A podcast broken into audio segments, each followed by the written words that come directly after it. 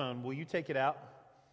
And I want you to silence it, okay, because I don't want to hear any ringtones going off. But um, I have an assignment for you during your uh, time listening to this sermon today. I want you to play a role in the, the message that is proclaimed. Um, there are a lot of people that would say there's a war on Christmas going on. And they're fired up and they're, they're angry about coffee cups and they're angry about greetings and, and, they're just they're ticked off that there's a war on christmas. And i'm going to get to all of that in just a moment. But um, if you're like a, a, hashtag person i didn't even know what that was a couple years ago but if you're a hashtag person the hashtag we're using this morning is christmas by the book. Christmas by the book. So if it's facebook or twitter or instagram or any of the other stuff that, that i don't even know about i want you to help me proclaim the, the truth of this message today right now, where you're at, I want you to just think about this question to yourself Is there a war on Christmas? I'm not going to make you talk to anybody today, but I just want you to think about is there a war on Christmas? Think about that for just a moment. And if you think there is a war on Christmas, raise your hands. If you think there is not a war on Christmas, raise your hand. Nobody? If you don't care if there's a war on Christmas, raise your hand. Okay? Peyton, raise your hand. Good job. Okay. See, here's the point. I'm here today to let you know that there absolutely is a war on Christmas. You better believe there is a war on Christmas. And when we think war on Christmas, we think coffee cups. We think the fact, who does Starbucks think they are?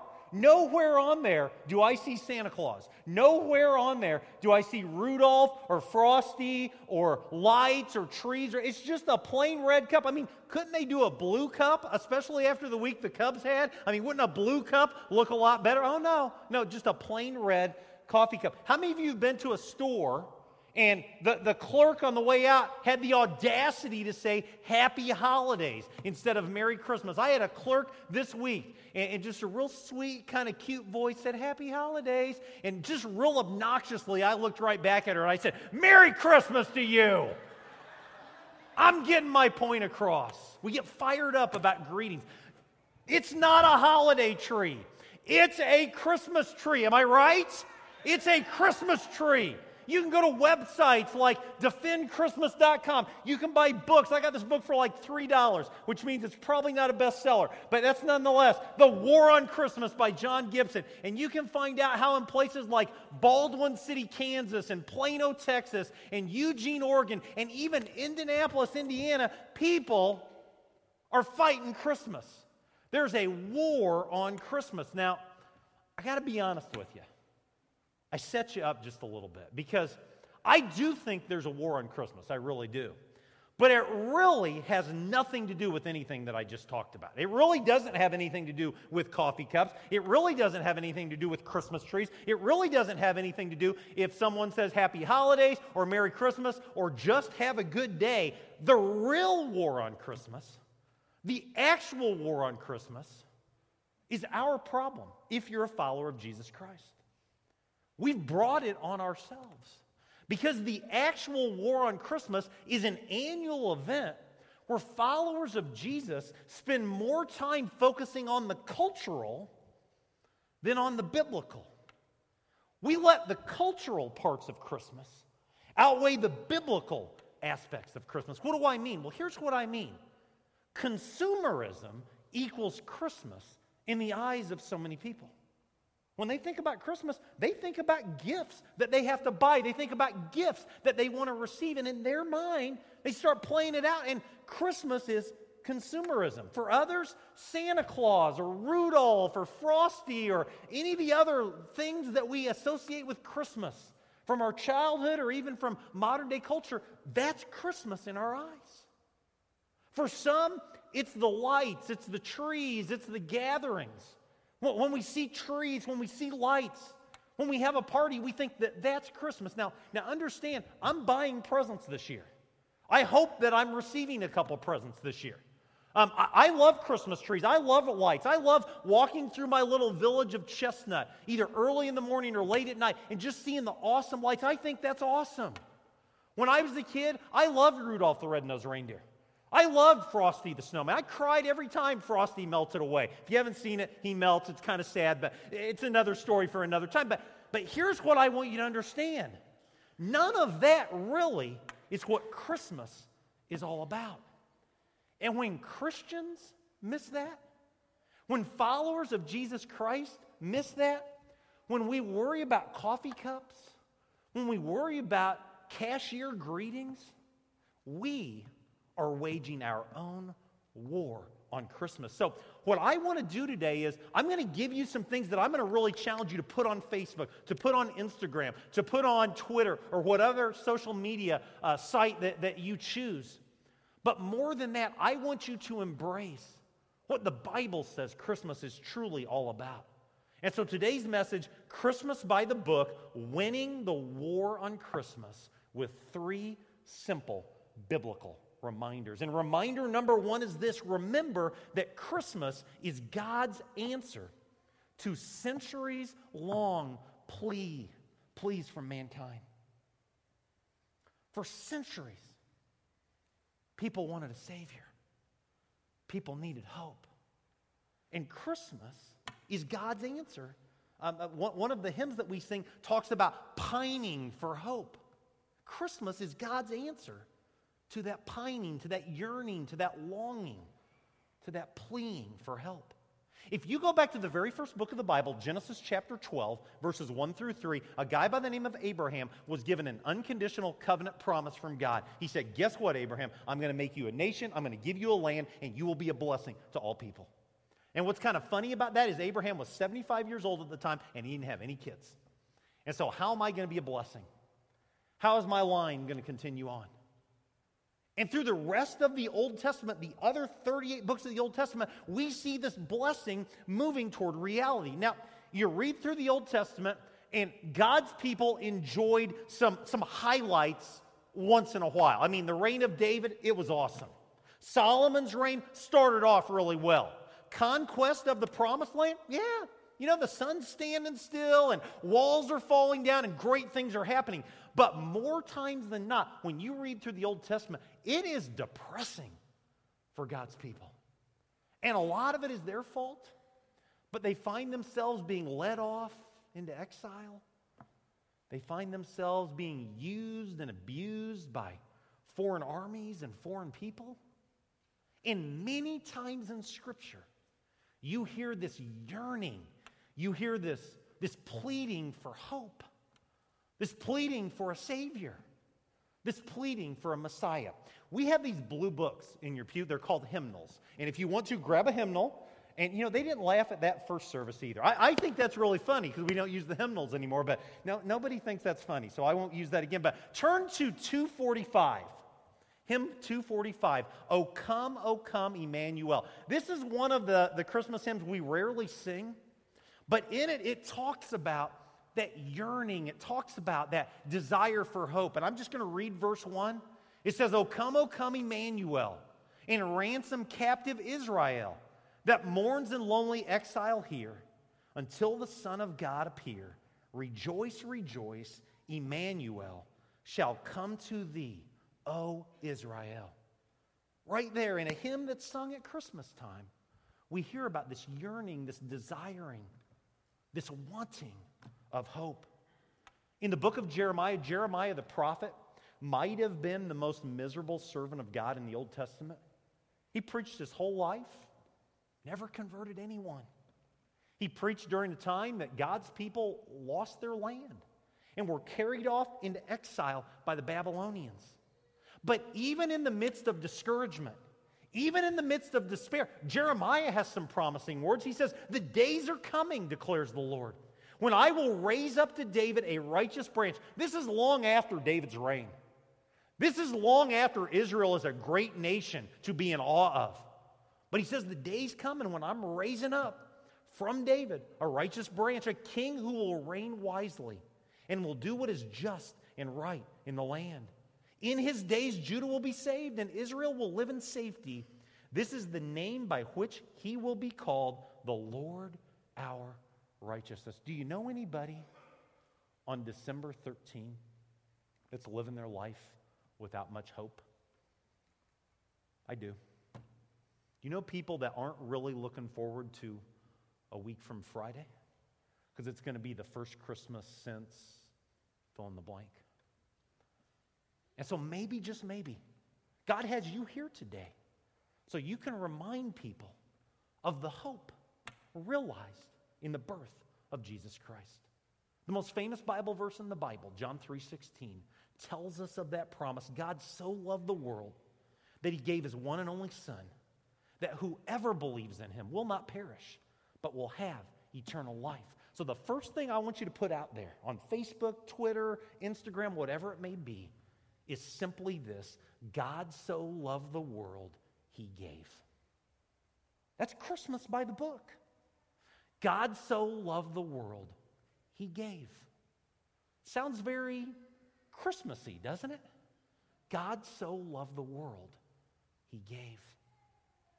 First truth to grab a hold of is that Christmas answers that couple thousand year desire for hope. Number two, remember that Christmas is Emmanuel, it's God with us. it is crazy when you really start to try to process it the idea that, that God came in the form of a man and he hung out on the earth for 33 years and he lived among us. I just, that's crazy. That's radical. That's an out of control concept that, that we miss the awesomeness of because we've been around it our whole life. Oh, yeah, Christmas. Emmanuel. Oh, yeah, Christmas. God with us. But when you go to countries where Christianity is not the predominant religion, and you see people, many of them for the very first time, begin to understand what truly is so special about Christianity, what truly is so special about Jesus, man, the light bulbs go off.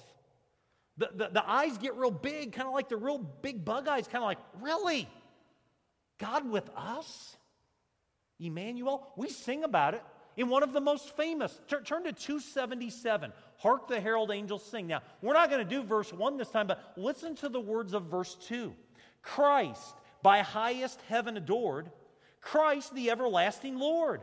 Late in time, behold him come, offspring of the virgin's womb. Here it is veiled in flesh, the Godhead see, hail incarnate, deity, pleased as man with men to dwell, Jesus our Emmanuel, God with us.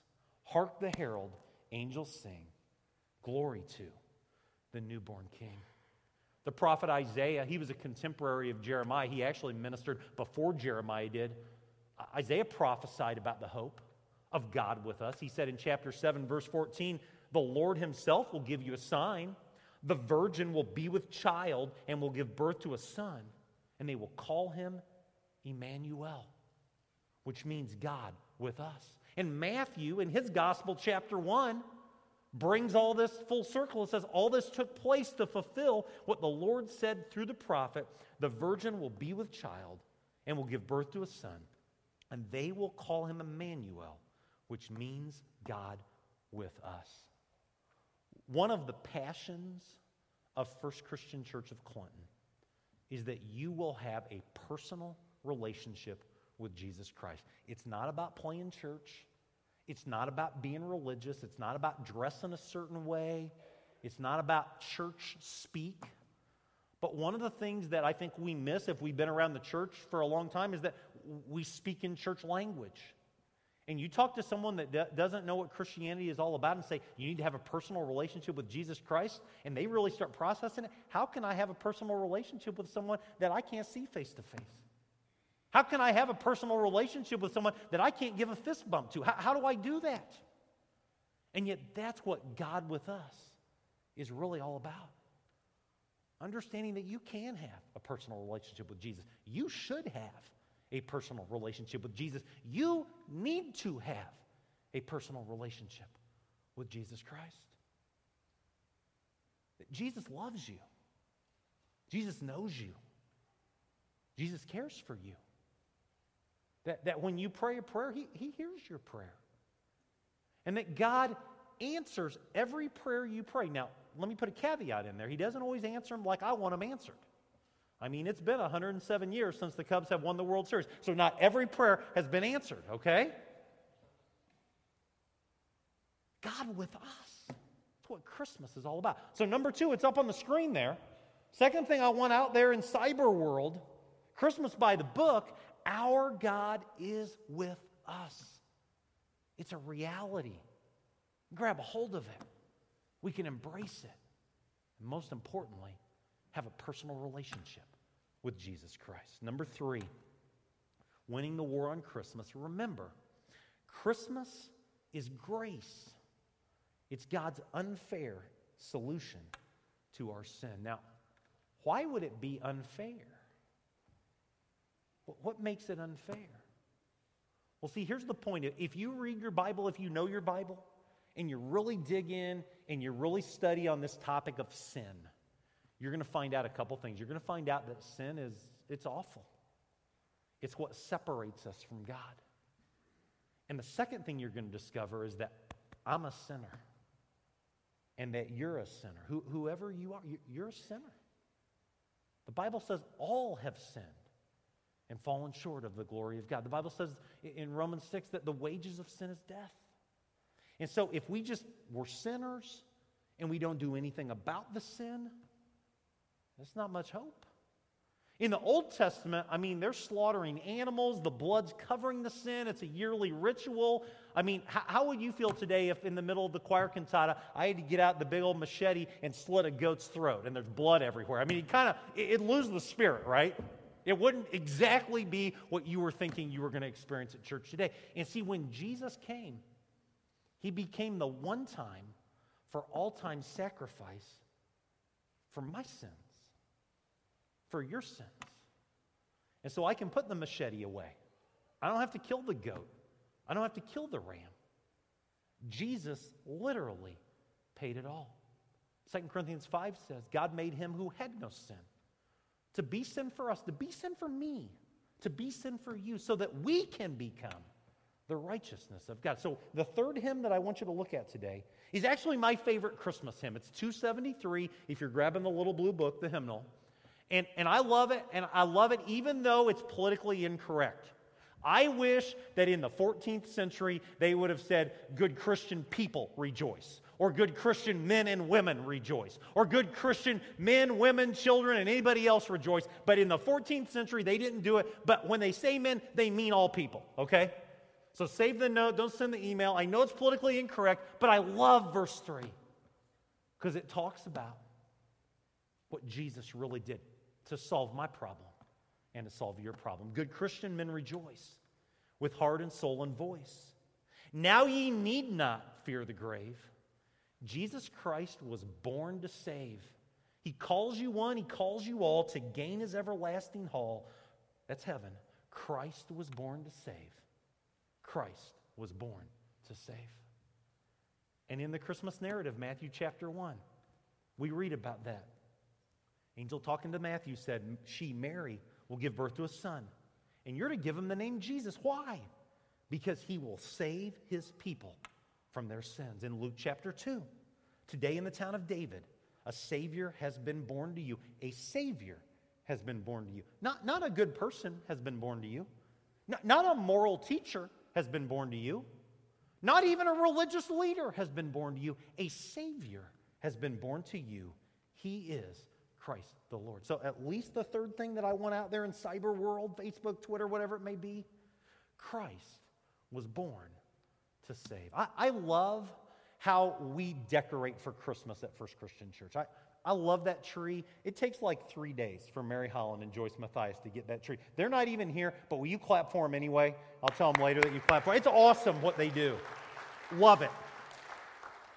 But what I love the most isn't even in the sanctuary, even though the sanctuary is beautiful. I love when I walk out into our foyer and I see the trees and I see the lights and I see the, the manger. And then I see the cross. And I'm reminded that sweet little baby Jesus, eight pound, six ounce, beautiful little baby Jesus boy, came to die. His destiny from the very beginning was the cross. And that's not fair. He never sinned, but I did, and you did. Praise God that Christ was born to save. And so, my bottom line for you this morning is this we win the war on Christmas. We want to win, right? We win the war on Christmas when we keep our eyes focused on Jesus. That Jesus was the centuries long answer to the plea of God's people. That Jesus is God with us. And that Jesus Christ was born to save. Praise God. Merry Christmas. Let's pray. God, thank you for today. And thank you for the opportunity to gather together and to sing songs and to read scripture and to focus on what Christmas really is all about. But help us while we're in this midst to, to have our eyes wide open as we're focusing on Jesus. Be aware of people around us that are hurting, people around us that, that don't have the hope that we have. Help us not just to shrug our shoulders and move on, but to be your ambassadors, to be a beacon of light, to be a messenger of hope. We love you so much. It's in your name we pray. Amen.